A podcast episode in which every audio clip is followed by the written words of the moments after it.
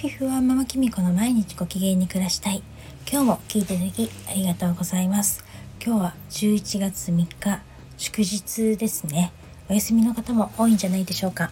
私も今日お休みなのでちょっと朝かゆっくり起きました。えっと今気づいたんですけれども気づけば今日で100回目の配信になります。こんなに続くとは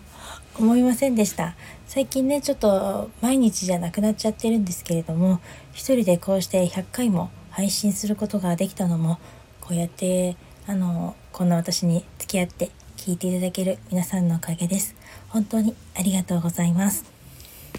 この100回目を迎えてなんかこれからもっとどんな配信してったら皆さんに役に立つのかとか喜んでいただけるのかとか最近のいろいろ考えることが多くてあの収録しては撮り直し収録しては撮り直しって感じでなかなかうまくいかなくて昨日もそうだったんですけれども不完全なものとかもかなりありますしなんかあのどうもうまくなんか思ったことが伝えられないと思ったら配信できなかったりとかすることもあるんですけれども、まあ、そんな失敗をと経験をあ失敗しながらいろいろ経験してあの自分でこれからも続けていきたいと思いますのでどうぞよろしくお願いします。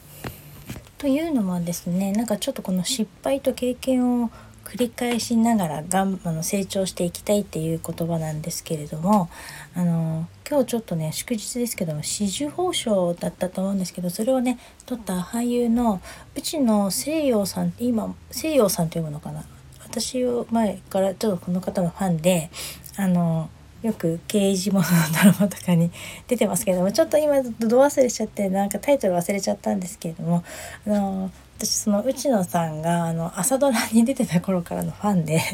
あの舞台も何回も文学座の方とかあのいろんなミュージカルとか見に行ってたんですけれども最近ねちょっとここ何年か忙しくてちょっと見れないんですけれどもテレビの方で拝見させていただいててちょっとすごいファンなんですけれどもその方が紫綬褒章を取られましてその時に、ね、コメントがですね失敗と経験を繰り返して成長していきたいっていうふうにおっしゃってたんですね。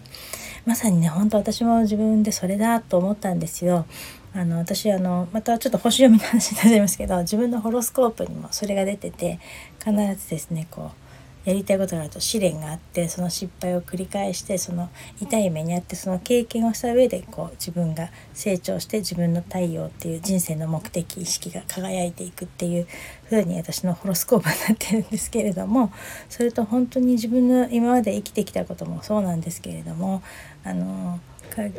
本当にねなんかなかなかすんなりいくことってね自分でいつまでも身につかなかったりするんですけどある程度失敗したり傷ついたりへこんだりしたことっていうのは必ず大きなあの成長になってたりとかしてでまた大きな結びつきとかできたり絆ができたりするので私はあのまあ結局こういうやつなんだなと思って その失敗と経験に頼れるような案外タフなところがあるのもあのもうそういう生まれ持ったものなんだなって思うようになりました。ちょっとねなんかまとまらないことになっちゃいましたけどだから多分自分ではすごくメンタル的に弱いと思うんですけれども落ち込んだりするんですけど芯から折れたりしないんですよね。